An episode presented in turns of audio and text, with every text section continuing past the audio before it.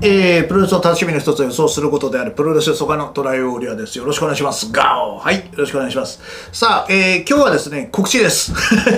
告知というか、えー、まあ先日ですね、ペーパービューエクストリームルールズですね、えー、まあアスカがですね、まあ疑惑の判定ということが起きたり、えー、新助中村ですね、まあタッ講座やりましたね。ね、やった、言ったでしょ、3年連続。まあその辺を含めたエクストリームルールズですね、の、えー、まああの、全試合のですね、解説と、えー、サマースラム次回の予想ですね、次回以降今後の展開予想を、えー、全て全試合をですね、10本の動画でまとめました。はい、えー、これをですね、ノートの方で、えー、有料で販売したいというふうに思いますので、よろしくお願いします。で、まあ内容がどういうふうになっているのかっていうところで、ちょっとね、軽くお話をしたいなっていうふうに思うんですけど、えー、まずですね、アスカですね、このアスカの疑惑の判定っていうのが、やっぱり一番ちょっとこう、まあ面白いというか、結構深いんですよね。で、まあ、まずは王座なぜ陥落したのか、本当に陥落したのか、まあこれちょっと後でお話しますね。これだけちょっと、あの、明確に一応事実だけ確認します。それと、えー、まあ、レフリーですね。えー、今回のレフリーは、エディ・オレンゴっていうレフリーなんですけど、まあ、彼が、また結構、こう、まあ、毒霧をね、うん、あの、かけられてしまったんですけど、まあ彼がなかなかね、結構こう、面白いんですね。彼の話。えー、あとは、まあ今後のサーシャ・バンクス対アスカが、これなんか続く形ですよね。そしてサマースラムがありますよね。そしてカイリ・セインがどうなのか、まあこの辺の話をですね、3話、4話で話をしてます。そして最後、第5話でではですね、結局アスカは、のポジションっていうのは、今どういう状態にあるのか。えー、ビンス、あるいは WWE 的に見ると、えー、今回のこの王座陥落など、この過去のペーパービュー、えー、まあ5月のバックラッシュ、そしてこのエクストリームルールズですね。まあ、この2つの大会を見て、えー、アスカのポジションっていうのがね、まあ、ある程度決まったのかなっていう、その予想と展開を話してますので、ぜひとも面白い。これ面白いですか？ら、結構ね、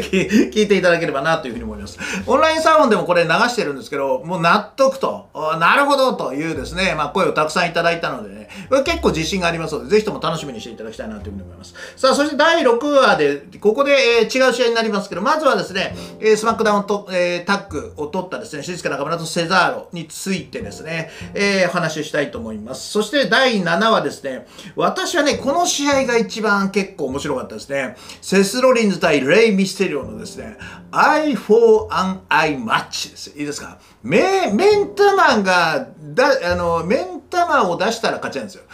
相手の、相手の目、目玉をだくり抜いたら勝ちっていうですね。で、なんとですね、もう衝撃の驚くべきね、まあ結末になったんですけど、まあその辺のこの試合の面白さというところですね。あとはこのレイ・ミステロの状態をですね、ちょっと詳しくお話をしてますからよろしくお願いします。さあ、そしてですね、えー、もう一つ、えー、まあこれはですね、非常に難しいレベルが高い難解だった、えー、ブレイ・ワイヤット対ブラウン・ストローマンです。この試合の謎と、この難解なシネマティックマッチを解説してます。はい。わかりやすく解説してるので、まあ大体のポイントを掴んでますので、まあそれがどううなってるのかっていうのを解説します。そして、えー、一番気になるところはですね、アレクサ・ブリスが出てきたんですね。これはどういうことなのかっていうところをお話をしています。そしてそのまま、えー、第9話はですね、ベイリー対ニッキー・クロス。えー、ここでもニッキー・クロス、そしてアレクサ・ブリスがここにも出てるんです。さあ、このアレクサ・ブリスがですね、ちょっとポイントになるんではないかという話をちょっとしているので、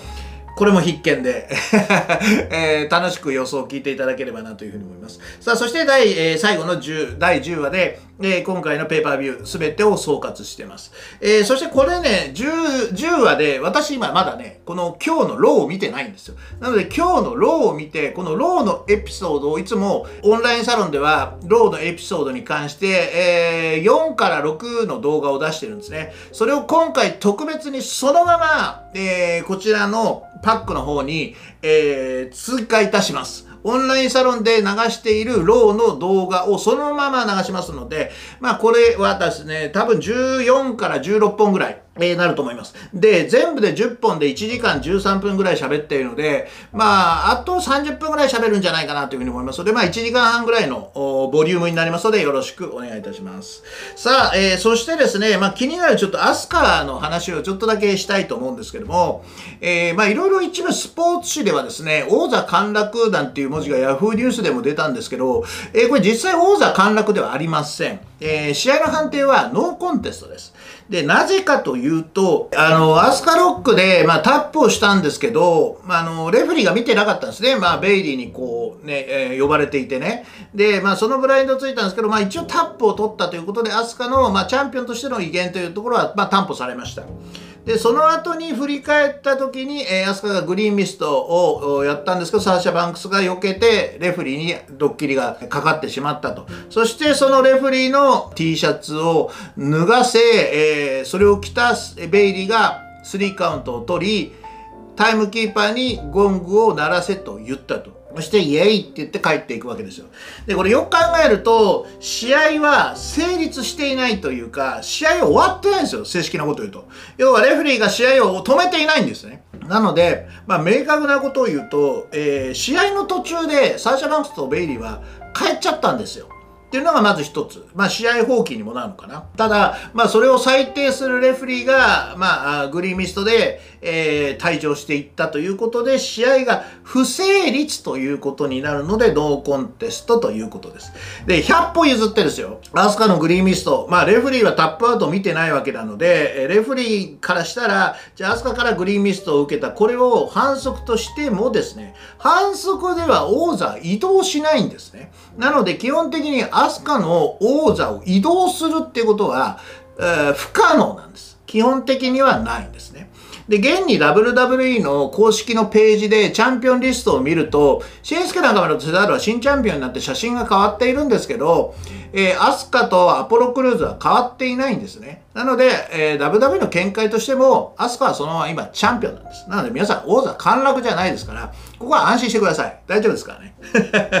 まあ、それもちょっと詳しく、えー、話をしているので、まあ、よろしくお願いします。もっともっとね、こう、詳しく、そしてその後、どうなっているかっていうところ。あと、レフリーの話とかね、まあ、いろいろこのグリーンミストの話と、細かい話をね、結構してるので、えー、楽しみにしてください。はい、どうぞよろしくお願いいたします。はい、えー、でですね、この、えー、パックなんですけど、これ、23日まで、23日の、えー、木曜日までですね、海の日までは、えー、早割をまた実施しておりますので、えー、お得になっておりますので、どうぞよろしくお願いします。えー、販売の方はね、えー、概要欄の方に QRL がありま、URL がありますので、よろしくお願いいたします。はい、えー、というわけで最後までご視聴ご清聴の方どうもありがとうございました。ではまた。次回の動画でお会いしたいと思います。 arrivederci またな、no pro wrestling, no life トアプロ、ガー